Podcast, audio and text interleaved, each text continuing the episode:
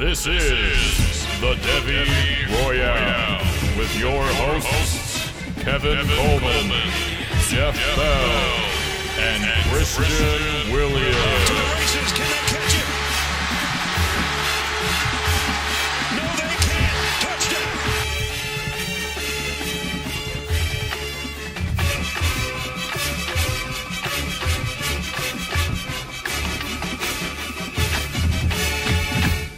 What is up, everybody? Welcome to another episode of the Devy Royale.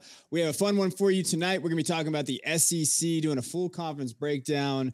But Jeff is back. We're excited. We got him back. He has fuller hair all of a sudden, but it's a lot grayer. So, Jeff, it's nice to see you back on the show. It is great to be back. Uh, there's nowhere else I would rather be. Tuesday nights at 9:30. Had some things going on, uh, you know, some family obligations, but uh, what's done is done, and and what's now is now, and and here we go. We are ready to talk about the SEC, and of course, you know, it's supposedly the best conference in America. So, you know, of course, we have to lead them off and start with them first. Know, they they lead everything now. You really, uh, you really narrowed that down to the best thing to do on a Tuesday at nine thirty. But I, we appreciate you on this show. Like we're, we're glad you're back. Uh, we want to give a shout out to our sponsor, All Twenty Two, All Twenty Two League. It's coming up quick. You got to know, you know, get get in this now. You get forty percent off. Use promo code TDR twenty two for our new uh, new kind of fantasy league. It's partnered with or not partnered, but they're affiliated with um, PFF and their kind of grades and how they do that. So it's a it's kind of a fun little different type of fantasy league. So use our promo code TDR twenty two for 40% off. But let's dive into it. No news really in college football right now. We we're going to just mention the 2024 class for tight ends. We cannot spend an entire, you know, show on tight ends in the 24 class, but we will just say, you know, personally it's Brock Bowers, right? And Michael Trigg from Ole Miss. I feel like those are the two guys that you need to keep an eye on. After that, it's really grasping for straws. I don't see anybody else out there. Do you guys see anybody else out there? Is Gee Scott in this class? It's technically in 23, but yeah, 23 he'll, class. he'll be in he'll be in 24. He's too new to the position. I think that's potentially a name to keep an eye on. He's yeah, he's too new to the position to go out. You know, athleticism's there. Ohio State is there. So you know, if they, if they use him, kind of split him out a little bit, there could be some creative usage there for him, and that's kind of a name that I think is way off the radar in a lot of people's minds right now. Yeah, I, I think there are a flurry of guys that could start to step up this year. Um, Jake Briningstool from Clemson is a guy that I really was looking forward to, but Davis Allen is back there, so I don't know what that opportunity looks like with that quarterback play. Um, there's just a, a, quite a few guys that like we just don't know enough to actually sit down and say like these are the guys I'm super excited about. I, I think Kevin hit the nail on the head with the top two guys. I think Elijah Arroyo could have a pretty decent year in Miami, but you know that passing offense, we don't know what that is uh, with with the new leadership there. So, um, yeah, it it definitely not a full episode's worth. I couldn't believe how long we spent on the 2025 tight ends last week. So, uh, We did. we- We, we- it was a long time. It was probably too long, but we covered we covered a lot of good breakdowns of that. I, I will say, you know, Brock is fine. I still take Michael Mayer over Brock. So in terms of like overall, but Brock's the tight end too. I don't really know how much it really matters because the tight end one pr- going into last season, everybody thought was Wydermyer and he didn't even get drafted. So when we're talking about tight ends, is what it is with Brock. I think Michael Trigg is fascinating, could be a great prospect, but he's got to produce. So I think there's some question marks all the way around. Well, the thing too with Bowers is you projecting him into the NFL, playing Debbie. You need to have a kind of a real conversation about that because is that body type? Is that a real tight end? Is that a tight end that's going to see volume at the next level? Is he kind of more a? Is he really going to? Emerge as that mismatch piece. Obviously, we see him produce in the SEC, and we know that the level of defense that he's going against and defense is keying to stop him. Uh, but again, you know, it, what he's playing at 225. Like, is there are there NFL tight ends playing at 225? And and it's one of those that are, are they going to split him out? And and one of the other things, I, I this is kind of Kyle Pitts thing of like how much slot, how much outside can a guy play before he's not a tight end? And is you know if the guy's not putting lining up in line and putting his hand in the dirt and and doing any of that and he's lining up out in the slot nonstop and if he becomes a fantasy option that conversation might occur, occur that you know eligibility could be a question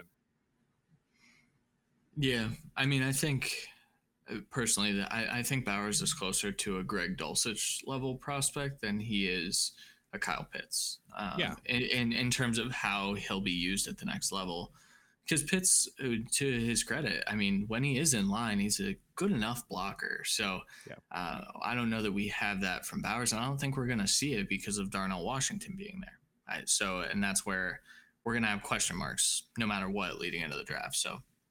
Hey, don't yeah. forget about Jeff's guy, Arik Gilbert. Arik, Arik Gilbert's still there too. Uh, Yeah. But I, I like Brock. You know, Brock's fine. I actually think Dallas Clark's a good um, a good comp for him. Like uh, kind of that weird kind of hybrid tight end slash you know play out back. But Clark was bigger too. Like Clark Yes. played probably 250, 245, somewhere around there.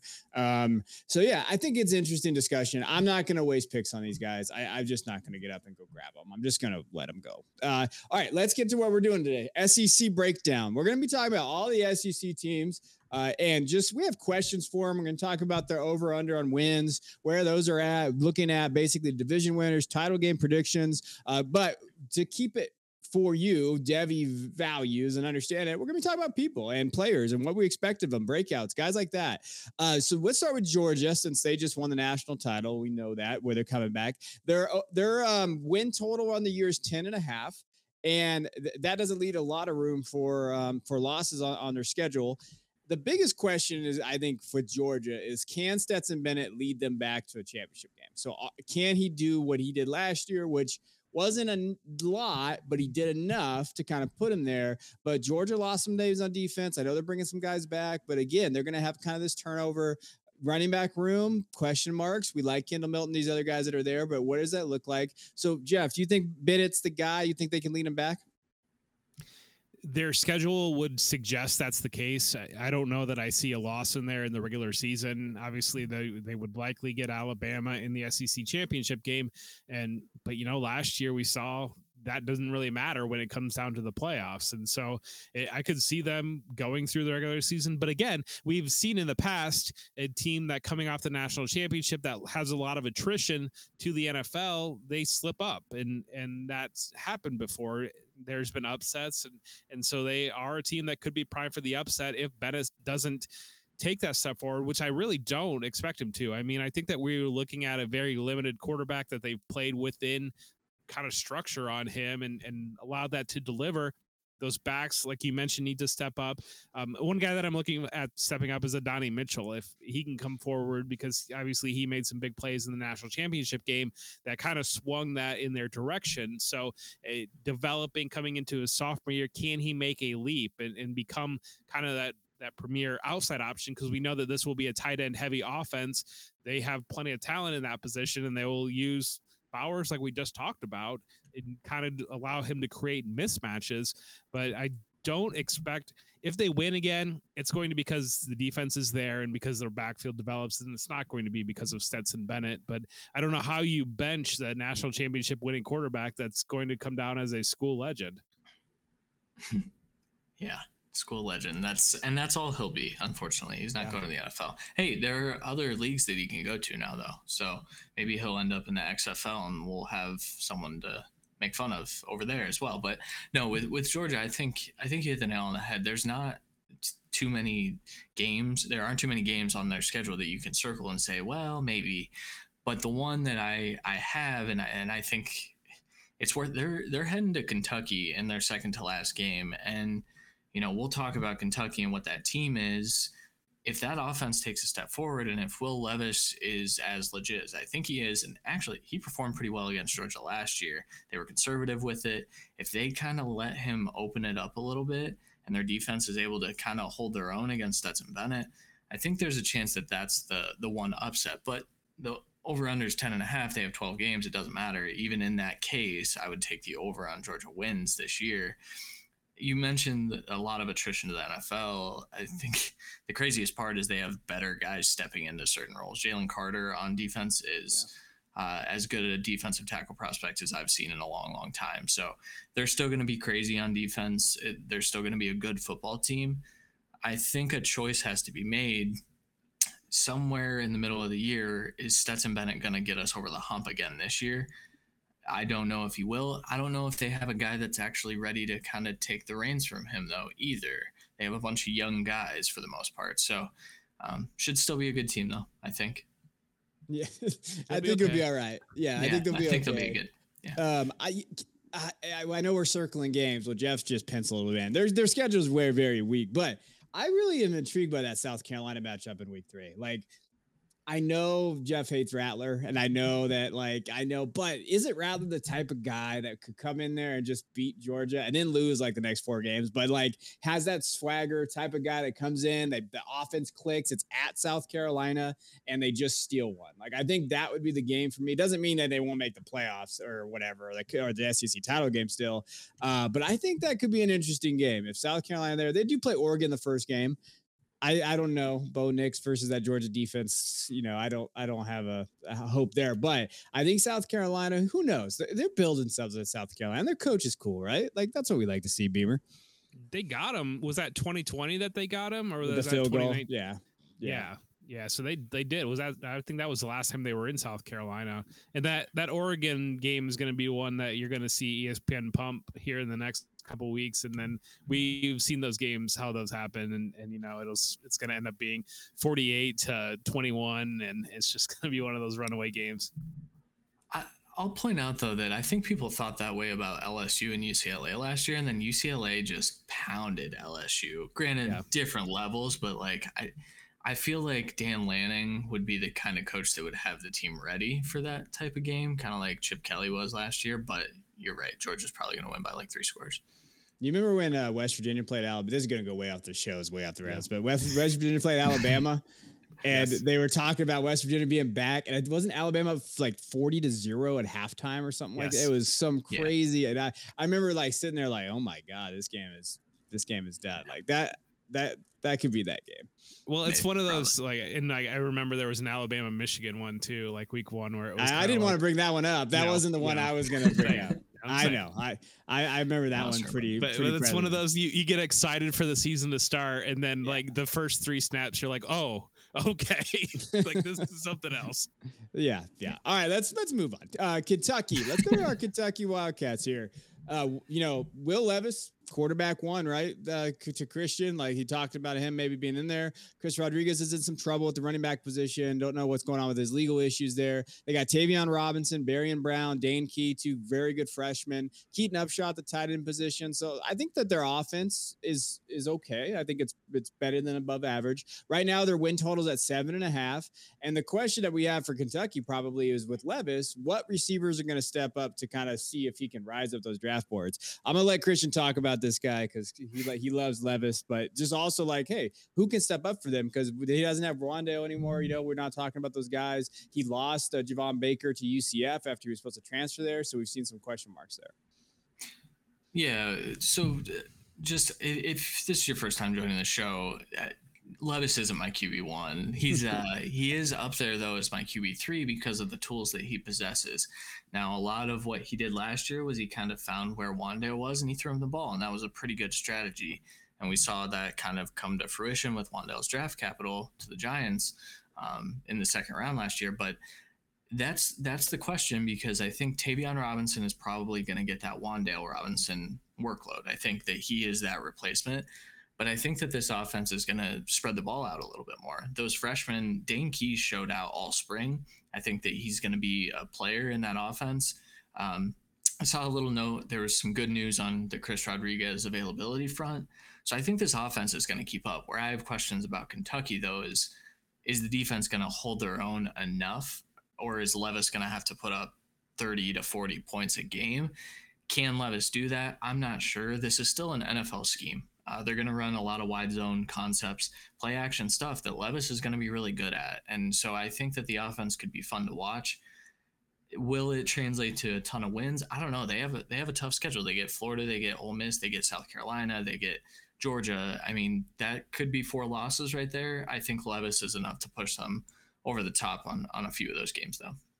Yeah, and I, you touched on it. Dane Key is kind of a name that um, I'm looking at. That you know, Tayvion Robinson's going to be the lead option, just like you said. But Dane Key, uh, just like you mentioned, he, he's crushed it in the spring, and he's a high-profile recruit for them. You know, a four-star guy coming in, and can he step forward and be that you know that bigger target in the receiver room?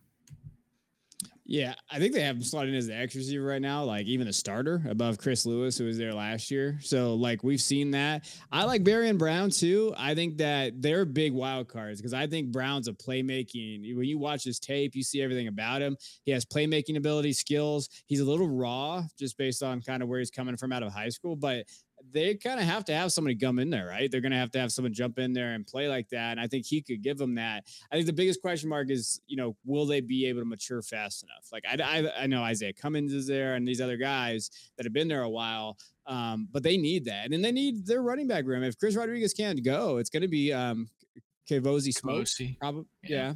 I mean, he's he's legit five nine two zero oh one. He can play there too. McClain's backing up him and right. Those guys like, I I I it, Stoops has done a good job there. Like I, they're going to win eight games probably. Like I can see them seeing eight, eight or nine wins. I don't see them competing with anybody in the SEC like for a championship, not Georgia. No. Yeah. Probably not.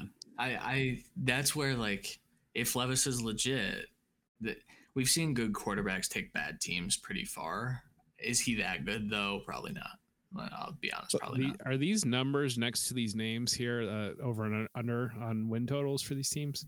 Okay. Yeah, I said that yeah. earlier, but it's cool that you don't listen to me. It's right, right. We're back to normal. I like this. I like that we're just rolling back into the normal show. Yes, win totals. I actually said it too. I've said, hey, the win total is seven and a half or whatever. So let's move on to Tennessee. The Tennessee Volunteers, their win total on the year is seven and a half. That is what they're expected.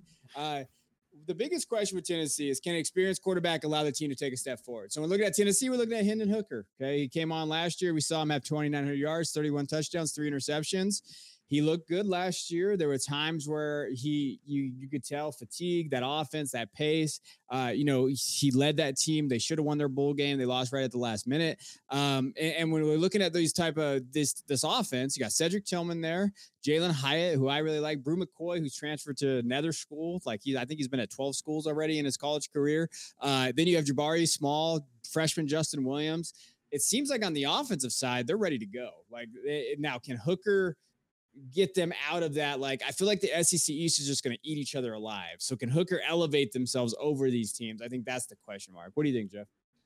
I think they're primed. I think they're ready to go. You you look at last year, and um, yeah, they kind of were still kind of hanging around that 500 territory, but I mean, other than Georgia, Bama, and Florida, which I mean is kind of a big deal, and they play those every year, and those are kind of rivalry games. Um, they all their losses were by one score, so um, you know you kind of flip those things with the experience of Hendon Hooker coming in. You know, last year at the beginning of the year, there was kind of that quarterback shuffle on um, playing Joe Milton the first week and what was going on there, and and so now that he's settled in, now that he's coming in with the experience, uh, he's one of them actually low key there is a lot of experience at quarterback in this conference and especially in the east that's coming in and playing. And yes some of the, a lot of these games probably could go either way but if it's not now then when for tennessee. And we, we know that they have a strong recruiting class coming in next year because they open up the checkbook to bring some guys in. And so maybe that backfills that. And but at the same time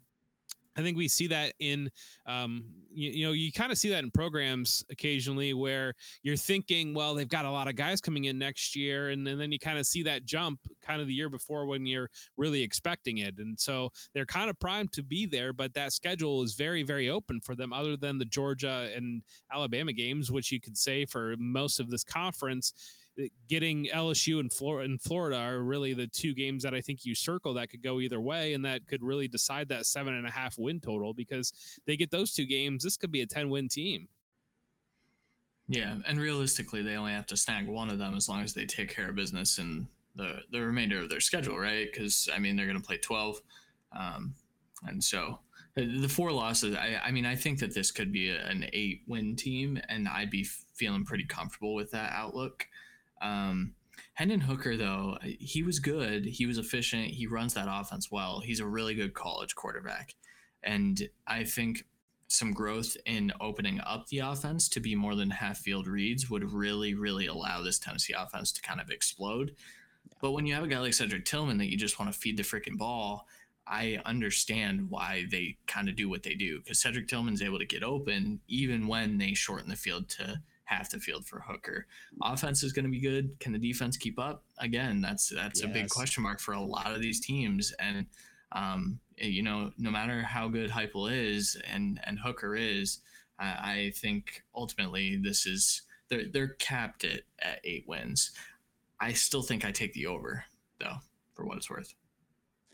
It's close. It's one of those ones where I'm not running to the bank to go do it, but I, I could see it kind of going both those ways. They had that brutal stretch though. They play Florida, LSU, Alabama. Like they gotta, they have to. If, if they can beat Florida and LSU, boom, like Jeff was talking about. Okay, now we're talking about something, and then maybe they play Georgia well. If they can win those other games, and you're looking at yeah, ten and two. They play Pittsburgh at Pitt. That could be a little bit of a tough one, but not with Kedon Slovis a quarterback. So like when you look into that things, I, I think that I, I- I do think that you're right there. I, I would say, do you think Cedric Tillman is the most relevant fantasy asset on this roster? Yeah. Is it him? I would say so. Yes. Um, Yeah. Jabari Small is a I pretty good like- player too. So I like, I like Jabari Small. Small. Like I think he's very. I don't want to say very average because it means things like I don't like him, but he's a a- he's he's he's he's a mere whitish. Like that's where I have him like ranked right now for Yeah. fantasy. I Cedric Tillman to me is like a, a Courtland Sutton level prospect. I think he's going to get day two capital. He's really well regarded in draft circles right now. For what it's worth, I think he'll be drafted up there. Yeah. I, I'm not. I'm on. A, I'm not on the Hendon Hooker di- fantasy relevant train for next year. Like I'm just. I'm not. no, no Bru McCoy. No, but Jalin Hyatt got my attention. Jalin could be that sleeping guy, especially in C2C. I've drafted him in a couple leagues because he's going super late. And you know what? He could be the second option on a pass heavy team. And he's got speed on the outside. Like Hyatt could pop off. He had a couple games last year where we saw that talent. I like Jalin Hyatt as being that sleeper guy there. Yeah. Justin Williams is going to be a stud, by the way. Justin Williams is going to be a very good running back when he gets an opportunity. Um, all right, let's go to Missouri for some reason. I forget they're in the SEC sometimes. Uh, what So you know the the the the thing about Missouri, they've been incredibly average. I think when I wrote my thing about them, I think they've gone 48 and 49 the last like eight years or nine years, whatever it is. Like they just haven't had that pop up, you know, that season since they played for Alabama for the SEC title, like 2013 ish, somewhere around there. Um, Sam Horn might be playing baseball. They got maybe Tyler Mack in there. Nathaniel Peat's coming from Stanford. Elijah Young is there. Tavares Jones is a freshman running back coming in there. The big question is Luther Burden. He's probably considered some people's wide receiver one or wide receiver two. Most analysts out there. Uh, the question is, will he transfer by week five? I think that's a very valid question, actually. I know we're trying to be a little fun, but what if it just goes super bad? Sam Horn's now not playing quarterback, and they decide, and Luther's sitting there like, what am I doing here? And, you know, he just goes to Alabama. So pretend I'm an idiot. Um, why did Connor Bazelak transfer? Is there was there a story there or Um, it- there's there's no story. There's a rumor that he just was not happy with the way the offense was going. And Okay. so it- he looked at Indiana as a place where he could revive that whatever career he had. Basil, Bazelak actually had some decent film for what it's worth. Like I think he could That's- do that. He Yeah. wasn't doing that in Missouri, so No, losing to Army didn't decision. help. yeah. no? Yeah. No, Uh, but you know, go Eli ahead. Drinkwitz is kind of there of like they, they are they going to break through ever or you know is it kind of yeah the, the Gary Pinkel days feel like a long Mhm. time ago. Yeah, team's just not in good shape right now. I, I think Burden's going to get fed targets. He's going to be an early producer, and he's going to be a, a an analytics darling because he's going to have a great target share this year. So that's that's the analysis for Missouri. I think for me, Breakout Yeah. age or dominator rating or something. all, all of it. Yeah, All of it. I like that. We're gonna make that Under. a stat. under Uh, Missouri, by the way. Yeah, five and a half is their win total. I I, I don't. I'm Four. not putting. Yeah, I'm not putting over on that bad boy. Um, all right, let's go to South Carolina. Yeah, this is the team of destiny this year. SEC. Uh, you know, Beamer is there running everything up. Has a cool music video he came out with the other day. He's got transfers all over the place. So when you're looking at them, you know, Spencer Rattler's there. Marshawn Lloyd's coming back uh, from his injury. Could could could show something there. Um, then you're looking at tight ends, Jaheim Bell and Austin Stogner. I saw some somebody was talking about them being the best tight end duo in college football. Uh, and and then you know Corey Rucker transfer from ah, damn it, where did Arkansas State, right? Josh Vann, you know, Joyner, these other guys that are coming there. When we think of South Carolina, do we think Spencer Rattler can lead this team to above six wins? That's that's where they're at.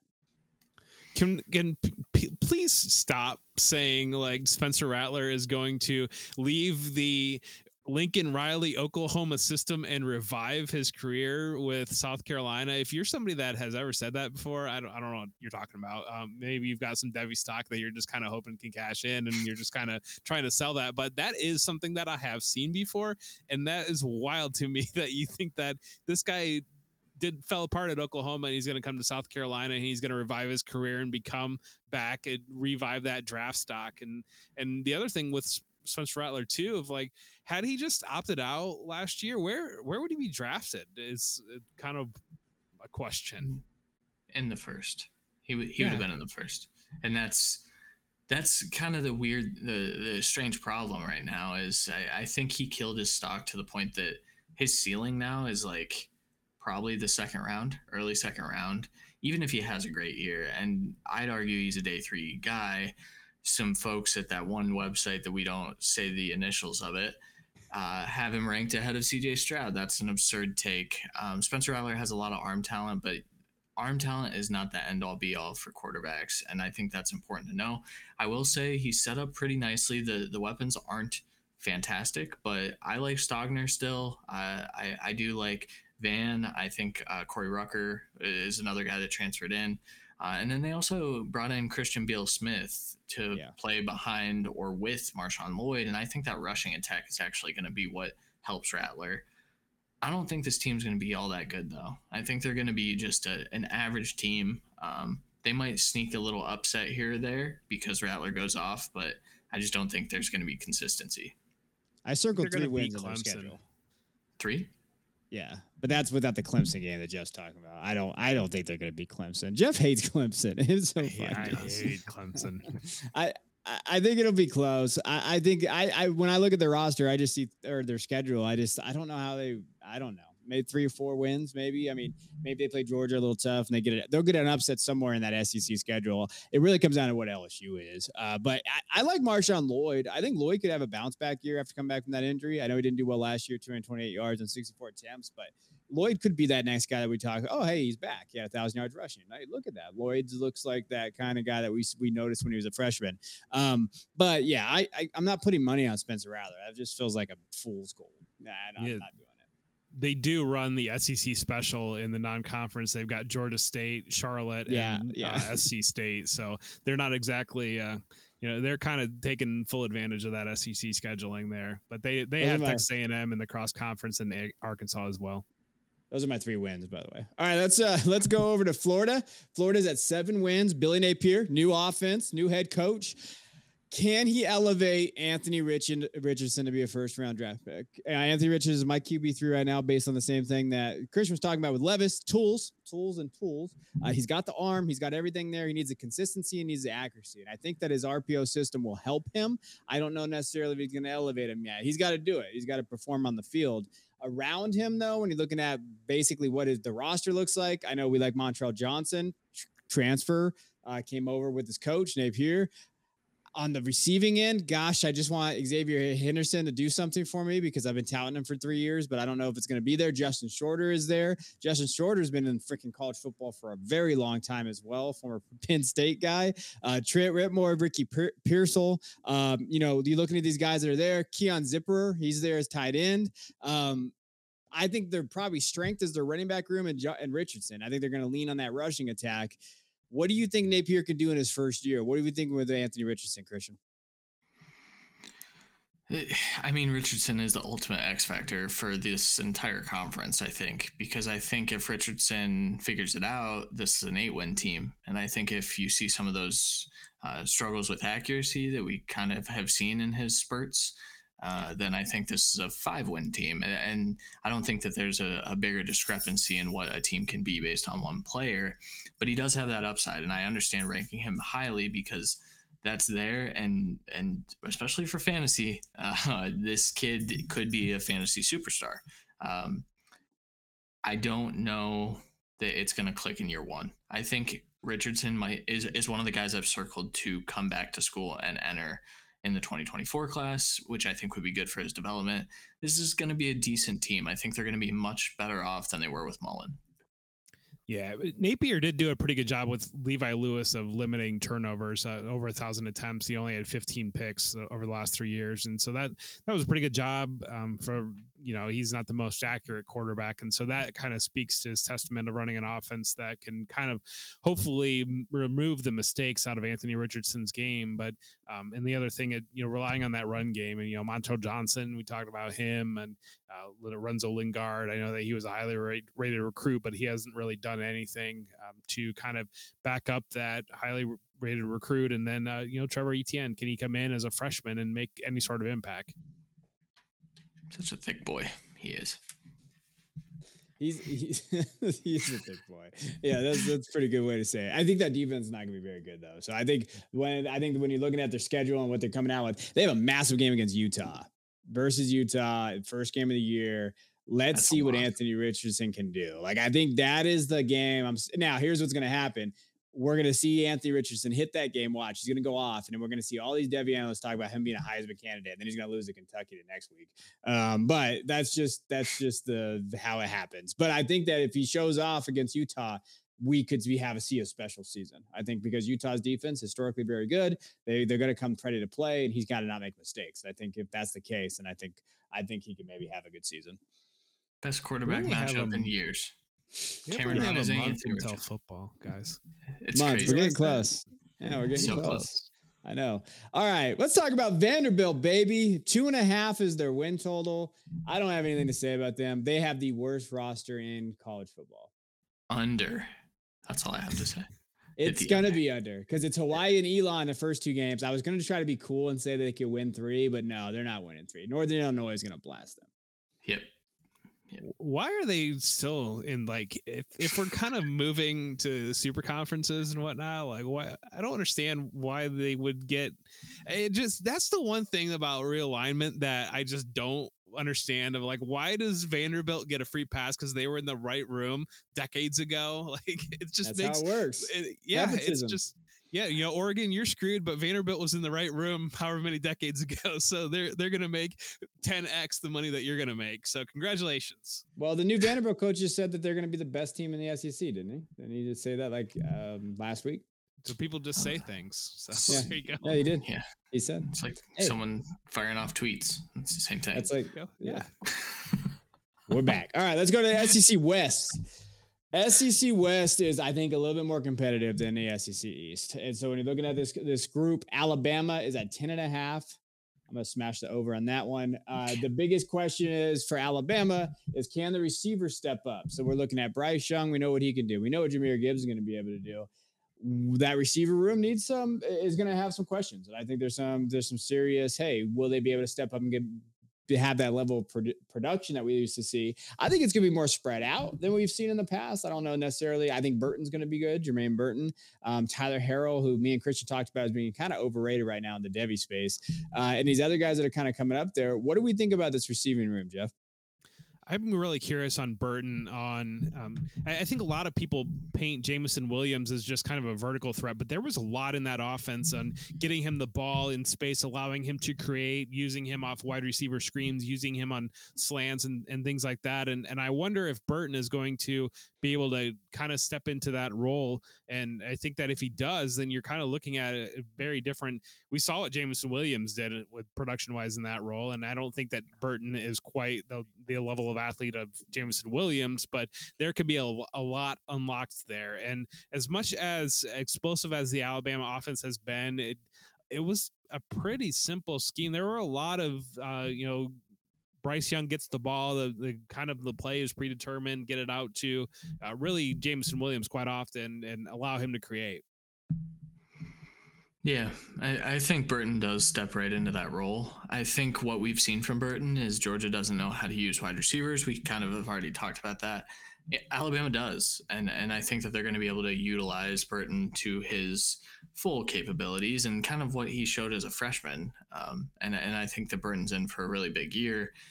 The, outside of that, though, I'm I am curious to see what the the target dispersing will look like because I think there's a flurry of guys that are going to be competing here, and they're competing right now. I'm I'm sure uh, in determining who's going to get on the field. I'd I'd love to see Ja'Corey Brooks take a massive step forward. I would love to see him be the wide receiver two for this team this year, or even you know be that wide receiver one. I don't know if it happens. I think uh, I think a lot of guys are going to get on the field. I think JoJo Earle, Christian Leary, Traeshon Holden. I still have hope for. Um, so we'll see what it is. Alabama's winning more than 10 and a half games. That's an absurd line. That's crazy. Yeah.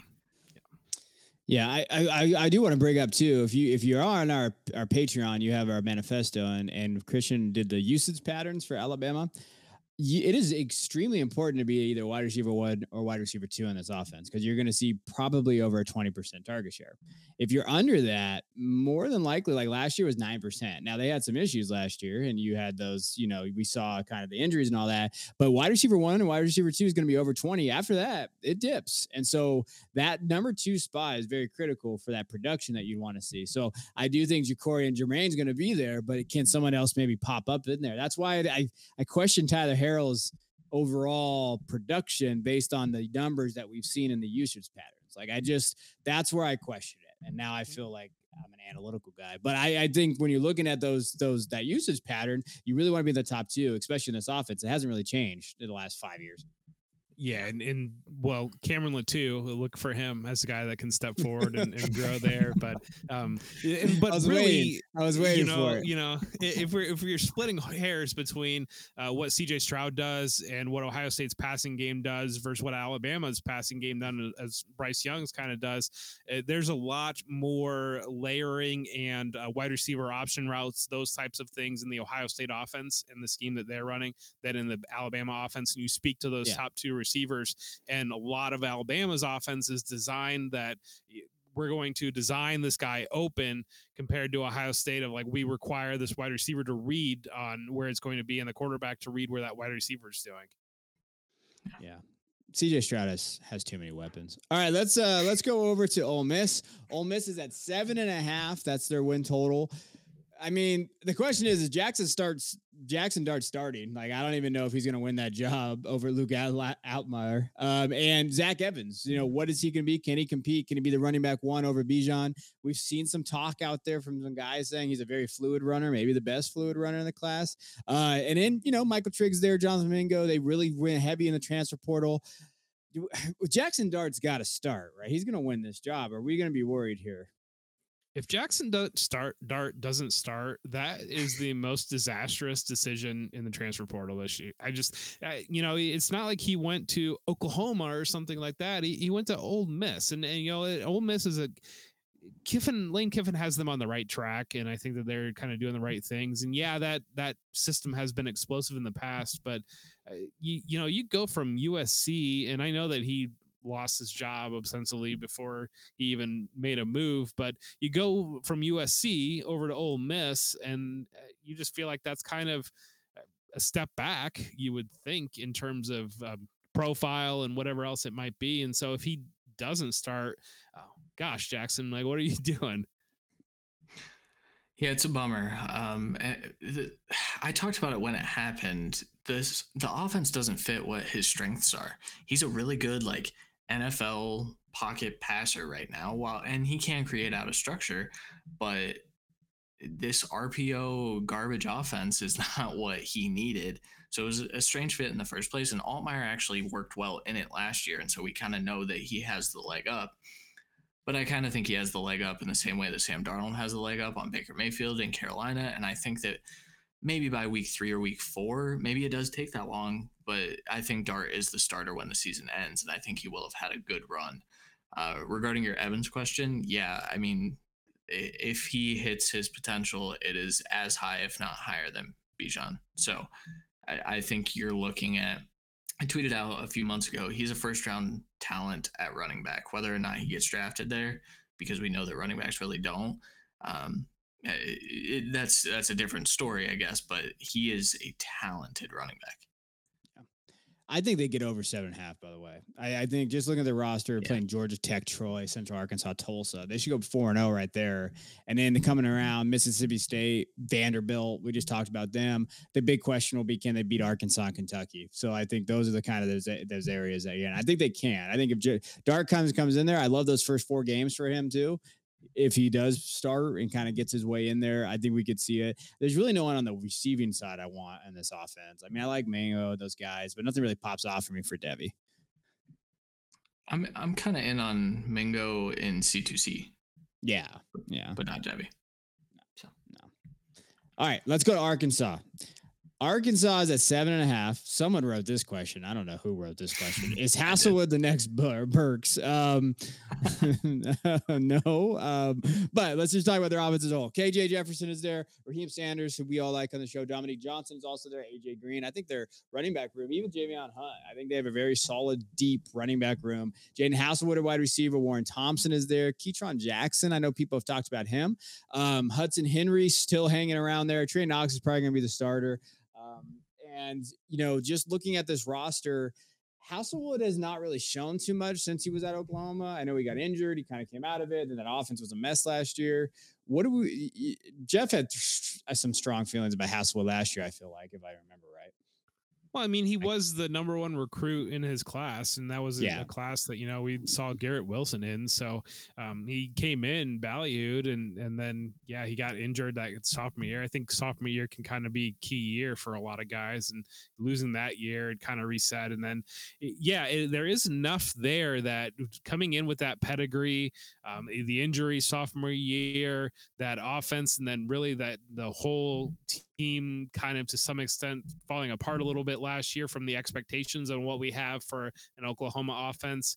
Um, coming in, you know, he's you talk about Burks, uh, Haselwood's probably not going to be asked to do a lot outside of try to win vertically and and then maybe we'll scheme up some other I, but I don't know that he's the type of player like Burks that can get really involved in the run game and I think he's just kind of going to be more of that outside boundary vertical element receiver for a quarterback that we don't think is particularly accurate. Yeah, he's a sloppy receiver. He needs coached, and quite frankly, that's not a place that I feel confident that he'll be coached up at. So, um, in, in terms of seven and a half wins, their defense is still going to be legit. I don't think they get there. I, I think they're at five, six, seven. Probably not five. Probably six or seven wins. You have four.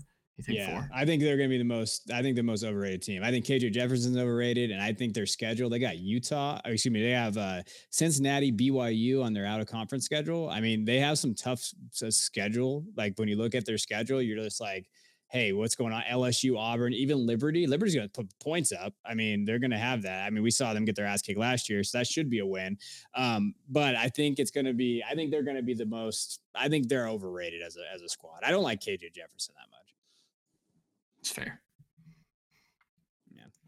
Sorry, I didn't mean to cut you off. All right, let's go to Mississippi State. Let's look at their six and a half for our Mike Leach's team. The question is, will Mike Leach get fired or are they going to bounce back? So I've seen a couple people say, like, hey, he's got him on the right track. This is his best roster. He's got Will Rogers there. He's got Jacaris Marks there for another year. Dylan Johnson, Jaden Walley. Uh, you know, he did lose some receivers there, uh, obviously, but I just don't see it. Six and a half is pretty close. It's probably going to be under there. I don't know if he's going to get fired, but I think it's going to be very close for him. Week week one or their week one playing Memphis, I feel like is a little low key, a little bit of a scary game for them because um, you know Memphis with Seth Henigan getting that experience last year and looking like he could be a player.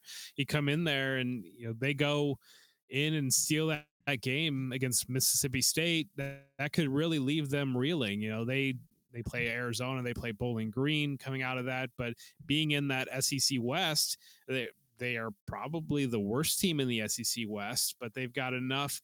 They do have a couple breaks in the schedule that could get them maybe close to that number, but um, that could be a real low key one of those games that you don't really think about coming into it, but then you see the upset, and you know it's one of those that maybe you're ESPN's tracking as you're watching that last 10 minutes of that game is Memphis going to pop this upset here. Well, they lost him last year, so it's, Yeah. it's not unprecedented. Yeah, I think they're going to get routed in conference. I think they've got a really difficult um, schedule. So uh, ultimately, no, I, I I don't know if he gets fired. I don't know if they make a bowl game, and I think if they don't make a bowl game, he does get fired. So I'm out. If Lane if Lane keeps crushing it Ole Miss and he's doing these six wins, seven wins, he's not going to make it. It just that's just not how it goes there. Um, I think that's the biggest thing there. All right, let's go to Texas A&M. I think this would be a little bit more interesting on this. Eight and a half is their win total. The question is, is how quickly can they buy a championship? And my answer is, well, they got to find a quarterback. I think that I mean every the only thing holding this team back is a quarterback. They got Max Johnson, obviously, to transfer LSU. Haynes King is there, Conner Weigman. Devon Achane is there, LJ Johnson, you know, Amari Daniels, Le'Veon Moss, um, Ainias Smith, maybe he's gotten some trouble recently. Jalen Preston, Evan Stewart, Chris Marshall, two freshman uh, wide receivers. They got Blake Smith, but probably Jake Johnson, Donovan Green. Those guys are really going to step up in that room. Um, but I mean, the question is, I mean, they bought everything, right? $22 million worth of players for this last recruiting class but they didn't get a quarterback. I mean, I like Conner Weigman, but the, you know Jimbo's not going to start him. They're going to start Max Johnson. So can Max Johnson lead you to an SEC title game? I don't think he can.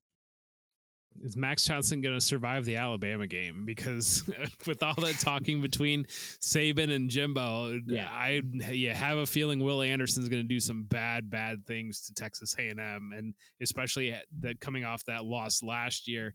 Um, I, I don't know that that's one of those that Jimbo has got so much momentum from this recruiting class and everything ready to go. Buy him some players, but then they get routed against Alabama.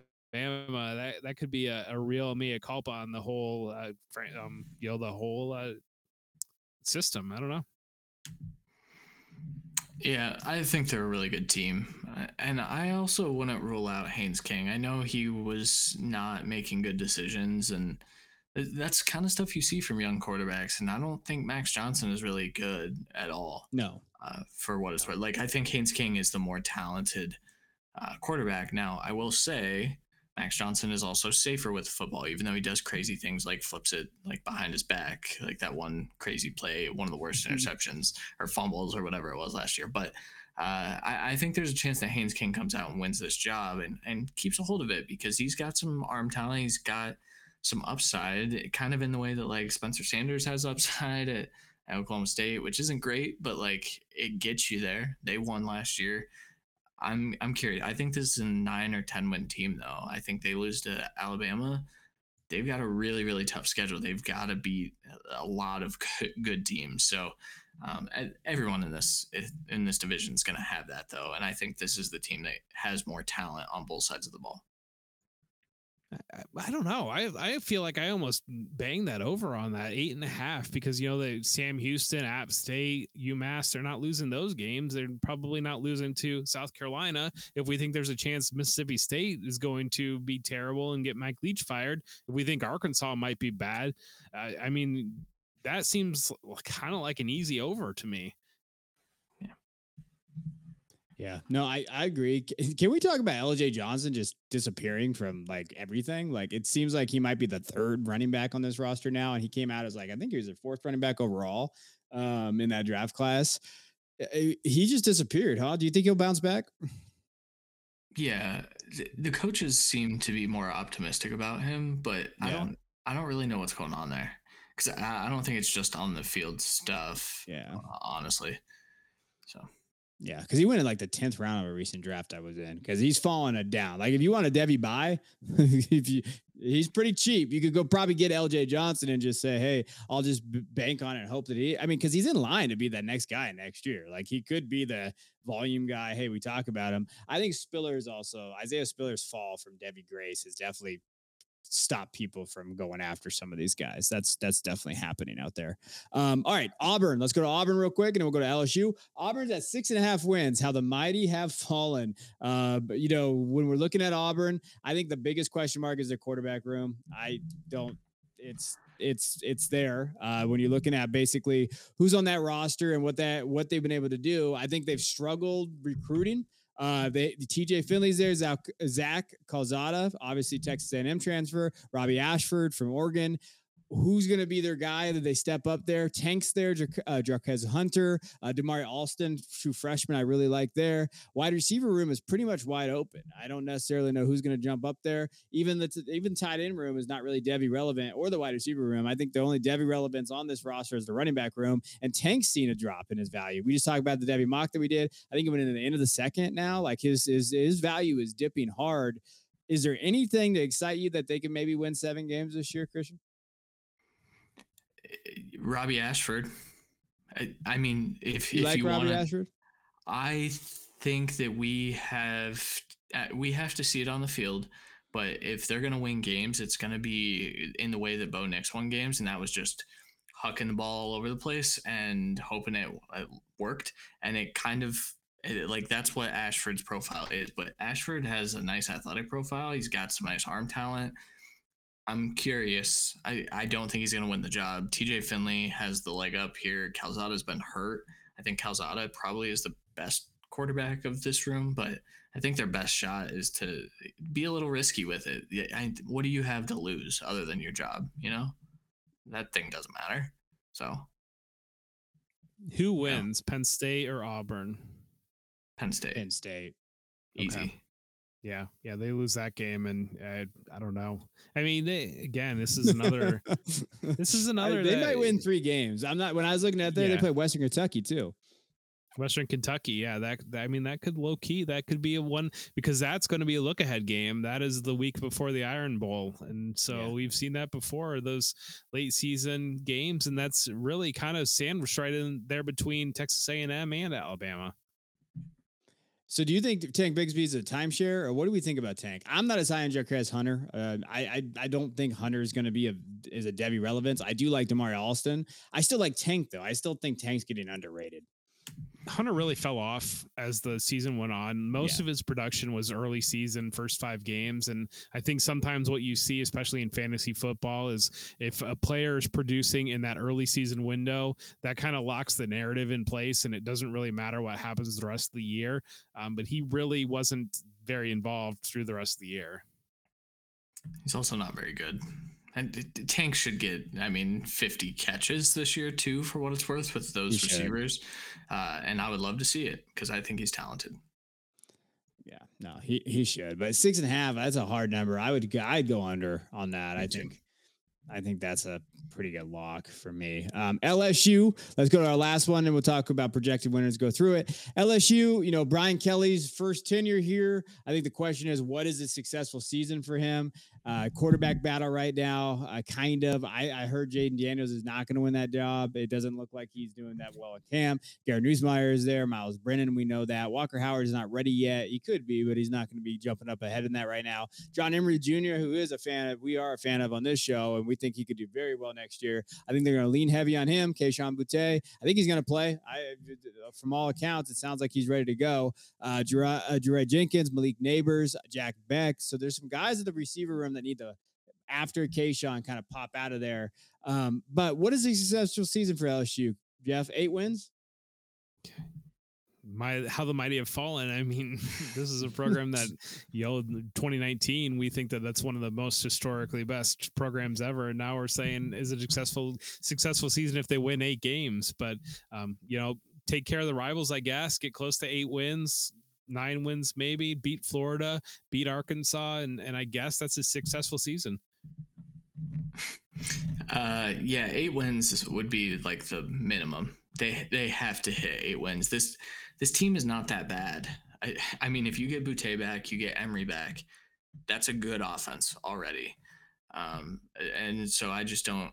I don't see how anything below eight wins would be called successful. Just with the uh, we, with the level of program that this is now, I know that this is he's inheriting a lot. I think Malik Nabers is a is a dude personally. I think that he's going to be the next LSU wide receiver drafted day one or day two. Uh, so I, I'm curious to see if they have a quarterback that can get Boutte and him the ball. I think that's the question. That's yeah, that's the key, right? I think that's they have a quarterback there. Yeah, I think they can. Now we've seen LSU not win with a quarterback before, and Brian Kelly's won plenty without having like a top top notch quarterback. So I mean that is something to kind of go into. Um, all right, let's do this really quick. Do we have anybody win a division besides Alabama and Georgia? hard to get Kentucky's there. my dark horse. But Dark no. Horse, Kentucky. Okay. Uh, t- so all right. So who wins? Who wins the SEC? Is it Georgia or Alabama, Jeff? You're never gonna go broke betting uh, betting against Al- or betting on Alabama. So I'm gonna take Alabama to win the SEC. I think that they're back for. They've got a lot of vengeance there. There's a lot of motivation for Bryce Young and Will Anderson. Same. Alabama's Alabama's defense is going to rival the Georgia 2021 defense. I think um, they're going to be so legit, and with Will Anderson's going to have 20 sacks probably. It's going to be nuts. So it's Stetson Bennett's not going to make it out alive. I don't think so. So Alabama's defense is going to be better than Georgia's last year, and they have Bryce Young on the other side. So that's a pretty easy. Uh, I feel like that's a pretty easy bet for me. I, I'm going to take Alabama because I think Bryce is going to step up, and I think that offense is going to look better. I think Jahmyr Gibbs a big piece of that puzzle that I think is going to separate them from the other groups. This group too. I think that it gives them something against Georgia's defense that didn't have last year, and it gives them another weapon. So I just think there's going to be too many weapons. So I think Alabama wins it. I think Georgia can still sneak into the playoff, but I think Alabama is going to be that that squad this year. So, all right, well, that is our SEC breakdown. Went through questions. We went through uh, you know win totals, and when Jeff was paying attention, uh, we went over division winners, title game predictions, all of that. And now we're gonna have some fun. So we're gonna dive into some some games. Uh, you know, we have a we have an ad read. You you got it down, Jeff, or Well, yeah, of course. So right. you know, Trophy Smack, and and make sure that you go to Trophy Smack for all of your trophy or belt or ring needs for your fantasy football league. You know, get your league together. Everybody throw in an extra ten bucks, fifteen bucks, twenty bucks, whatever it might be. Do it one year, and you can buy yourself a trophy that you can trade. And you know, kind of if you do live drafts, we had SFB live, and we did live drafts again you do live draft, you bring that trophy and you put it on your mantle, and your wife gets mad at you because you've got a fantasy football trophy on your mantle at home. Make sure to get your trophy and use the code the Devy Royale when you get that, and you will get a free ring. Sounds like you're speaking from experience on that that mantle story there, Jeff. All right, let's, It's, the, sports book Rundown. yeah, yeah. All right, let's get into the sports book rundown. We haven't played this in a long time, so I don't know who the last winner was. We kind of just took that out. Someone won. Uh, I think Kevin actually was the I last winner, but did win. Yeah. Uh, this week we're picking just weird things. As usual, it is we're almost there. We're we're a month away. But first one, UFC 277, Juliana Pena versus Amanda Nunes. Jeff, who are you taking? Pena, I guess. I know nothing about UFC. Yeah, me neither. Kevin. I know this stuff. All right, Amanda. I'm gonna take Amanda Nunes. Okay. Me too. I, yeah, I I feel like I've I've heard of her, so that's that's who I'm gonna take. Uh, Rocket Mortgage Classic. Who finishes higher between Patrick Cantlay, Tony Finau, uh, Will Zalatoris, Cameron Young, or Cam Davis? Jeff, who are you taking? I have not consumed my golf content yet, but um, Patrick Cantlay who would be just because he's the first name listed works works great for me. Okay. I'll take uh, Cam Davis. All right. Uh, I'll take uh, take Cam Cameron Young. That, that feels like a, a decent pick here. Uh, UEFA Women's European Championship, Germany versus France. Um, Jeff, who are you taking?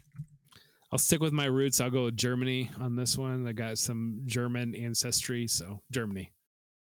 Okay. Kevin. I'll go France. They've never let anybody down before in a world war against Germany.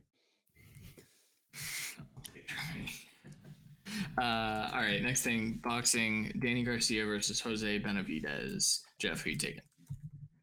Danny Garcia. I'm just like picking everybody that's listed first. Uh, I'm gonna take. I'm gonna skip. I'm gonna change the order here because I'm gonna take uh, Benavidez and let Kevin figure this out. I'll take Okay. Garcia. Uh, New York Yankees versus New York Mets. Is this the what, what day Tomorrow. is this? Tomorrow. We didn't put that down. Yeah, it's tomorrow's game. Okay, Kevin, who are you taking? I'll take the Yankees. Yeah, Jeff. Give me the Yankees. They are listed first. I will also take the Yankees because they are good. All right, and that'll do it for the sportsbook rundown. Uh, five things. Again, football's almost here, so we'll, we'll, this will be more fun in about a month. Prospect Poker. All right, let's roll over to prospect poker. So the rules of the game are simple. We're gonna play poker on the screen, and as we do that, we're gonna talk about some of our biggest breakout people, just to kind of focus on some guys that maybe didn't touch on during the SEC breakdowns, um, and our busts though, people that we think we should try to kind of stay away from in Devy. So Christian, who is your breakout? I, you know, I just looked at the sheet and I see who you picked, and I feel like a fraud. Um, so good on you. But uh, Kendall Milton is my guy. I think you know opportunity really hasn't presented itself for him to have a, a massive role, just being in the Georgia running back room. I think that that opportunity is going to present itself this year. Uh, he's really battling with Kenny McIntosh for touches, and I think Milton is the better pure runner. I think that he is going to lead the Georgia running back room, and that is a valuable asset. All right, so we've got a four of clubs, a queen of diamonds, and an ace of spades. And Christian's going to toss up a four of hearts. So Christian is sitting on a pair of fours right now. I have Montrell Johnson, the running back from Florida. He followed Billy Napier over from UL Lafayette, and so there's that that experience there. We know this team will likely rely on running the ball, and so I think Montrell Johnson is going to step up as a lead back. Now it could be a committee, uh, but at the same time, there, there's a lot of questions in that backfield behind him, around them, and he could really just take that role and run with it. But I'm going to flip it up and have a six of hearts. I'm gonna take a John Emery Jr. from LSU. I think we've been talking about him enough. I think he could have a high volume with uh, you know Brian Kelly's offenses. We've seen those running backs be able to do that, and he's got a big frame. I think he's got his head on right now. I don't think anything was ever wrong with him as a player. I think it was just all mental and and kind of hey, can he get on the field? He seems to have that past him. He looks mature. He looks ready to go. He's a grown ass man. He's physical. I think he's gonna look good in the SEC, and I think he could be a big riser in this class. All right. Kevin has a nine of diamonds. So Christian is the leader right now with two fours. Yeah. Uh, my bust is Tyler Harrell. We've already talked about it, so I won't drone on, but I just don't see where the volume's coming from, and I don't see even a role for him if I'm looking up and down the depth chart uh, in terms of what I think his talent is versus the other guys. We have a six of clubs. And I'm realizing now that we don't know who won the sportsbook rundown last time. I don't think so. We'll call it Kevin. We'll call it okay. Kevin. okay. But I'm going to go Spencer Rattler because if I can pick Spencer Rattler for a bust, I'm going to pick Spencer Rattler for a bust. and there's really not uh, any more on that. Uh, I just, this is a guy that I just don't believe in. And, you know, Spencer, if you're watching the show, um, you know, you're we're welcome to have that conversation and you're welcome to prove me wrong. Um, but right now, I feel like I'm just going to be pretty smart saying that Spencer Rattler will be a bust an ace Ooh. of clubs, pair of aces. Yes. You're welcome. You're welcome, Spencer Rattler. All right. Mine's KJ Jefferson from Arkansas. I don't understand why he's getting drafted in Devy drafts. Like he is still getting drafted in Devy drafts I've seen. He's still getting touted as kind of being like a Devy sleeper. KJ Jefferson can't play quarterback. He's fine. Like he's going to be okay at college, but he's not going to be an NFL quarterback. So why are you taking him in Devy? I don't understand it. I've seen it. Uh, we do mocks and people draft him, and I just get confused because I maybe I'm watching the wrong guy, but the guy I saw last year wasn't going to be able to be an NFL quarterback. All right, so we've got a three of diamonds, and that means I've won this game. So we're, I guess, handing the last game to Kevin, and I've won this game, and that means that we are playing a little bit of poker. The way we play whoa, poker. Whoa, whoa, hold on, we're not. A little we're, bit of whoa, blackjack. We're not handing the game to me. I earned that. I did win that game. Don't be just okay. to take that away from me. It's okay. true. Yeah. Well, I'm just making sure because I, I didn't know if we tracked it because God forbid, whoever knows what we picked like a month ago, the last time that I was on the show. But we're playing blackjack now. We play blackjack. We toss it up. We play a little bit of trivia with that blackjack. And so uh, Christian is going to start us off with an eight. Kevin is going to have a 12. And I'm going to have a 19. All right. So I should probably have questions too. So I don't know if uh, Christian, do you have a question for Kevin? Yeah. What year did the SEC form?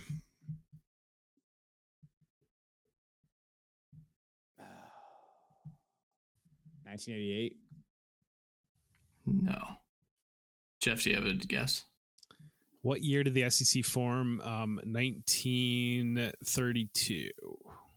Wow, 1933. That was really close, but yeah, in the 30s. Well, I was way wrong. Uh, don't, don't take my advice for anything. I'm blaming COVID. COVID was the, the reason why I was All right. Um, Are you gonna flip a card for Kevin, Jeff? Yeah, yeah, I will do that actually. um, Ah, All right. uh, fine. well, yeah, that's a bust then. All right. Yeah. So, uh, the question for Christian. Christian, who who was the last SEC champion that was not one of Alabama, LSU, or Georgia? Florida. It, it was actually Auburn. Oh, So, damn it. 2013, the year they went to the national championship game, the I kick forgot six year.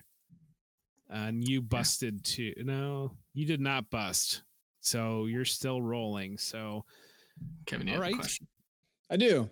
What team uh, did the Dallas Cowboys beat twice when they won the Super Bowl? Man, I don't know. Uh, San Francisco 49ers. Uh, do you know what it is, Jeff?